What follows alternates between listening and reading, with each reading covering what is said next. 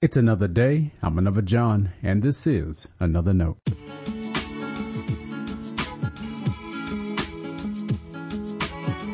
Today's edition of Another Note is titled Experience Required.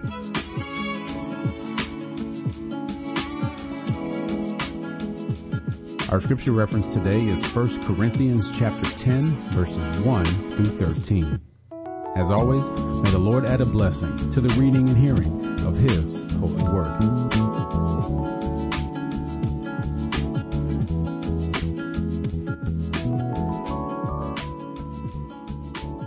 I do not want you to be unaware, brothers and sisters, that our ancestors were all under the cloud and all passed through the sea and all were baptized into Moses in the cloud and in the sea and all ate the same spiritual food and all drank the same spiritual drink.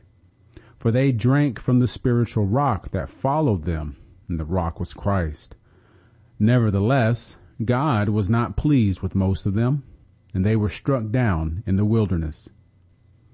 Now, these things occurred as examples for us, so that we might not desire evil as they did.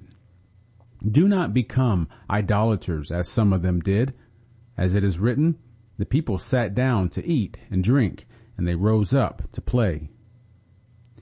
We must not indulge in sexual immorality as some of them did, and 23,000 fell in a single day. We must not put Christ to the test as some of them did, and were destroyed by serpents. And do not complain as some of them did, and were destroyed by the destroyer. These things happened to them to serve as an example, and they were written down to instruct us, on whom the ends of the ages have come. So if you think you are standing, watch out that you do not fall. No testing has overtaken you that is not common to everyone. God is faithful and he will not let you be tested beyond your strength. But with the testing, he will also provide the way out so that you may be able to endure it. This is the word of our Lord. Thanks be to God.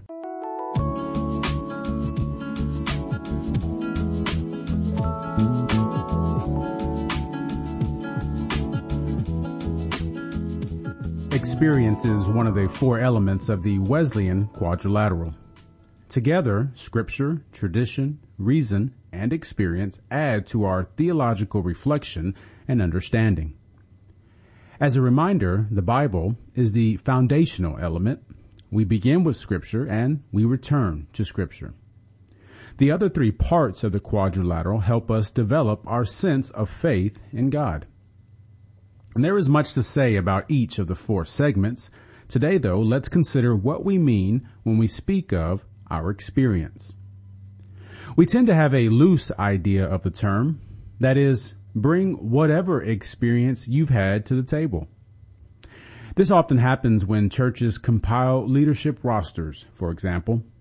One person has experience in management or finances. We want them to bring that to our meetings. Or we may want someone with church experience, someone who knows and understands the ins and outs of church politics. To be sure, those experiences can be helpful. But the experience John Wesley taught the church to consider is different. This is Christian experience. These are moments one has experienced the assurance of one's sins forgiven. Did you hear a convicting sermon that changed your perception of discipleship? Have you had a day of prayer led by the Holy Spirit that showed you what ways you have strayed from holiness? These are the kinds of experiences Wesley had in mind. As far as leadership goes, too often our churches have not relied on those experiences. We want people with the business or organizational forms first. That is an unfortunate reality. Church politics or even church participation doesn't automatically qualify us. And what of everyone else in the pews? Should we expect them to have the kind of Christian experiences we're talking about today? Are we even praying for such a thing to happen? Our answers to those questions dictate what kind of church we will be. The apostle Paul addressed a divided and unfruitful church in Corinth. He planted the church there. Now, infighting, pride, and sexual immorality were their most notable characteristics.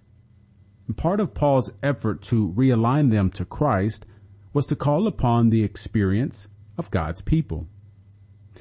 He reminded the Corinthians of the great experience of the Exodus and miraculous food in the desert. Not even experiencing those powerful things saved the people. Many still turned from God. They continued to complain and desired their former life. Their example provides a helpful warning to us. If you think you are standing, watch out that you do not fall. Now, none of this means your church or work experiences are meaningless. They are not.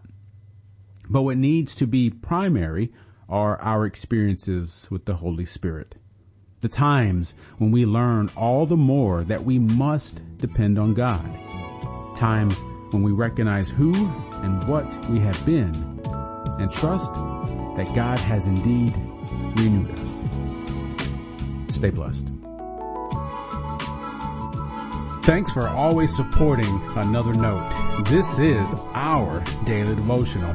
I'll keep writing and recording as long as you keep listening and we keep growing. If you ever find another note on iTunes or anywhere else podcasts are available, make sure to leave a review so others can join us. And the easiest way to connect with me is online at anotherjohn.com. God be with you.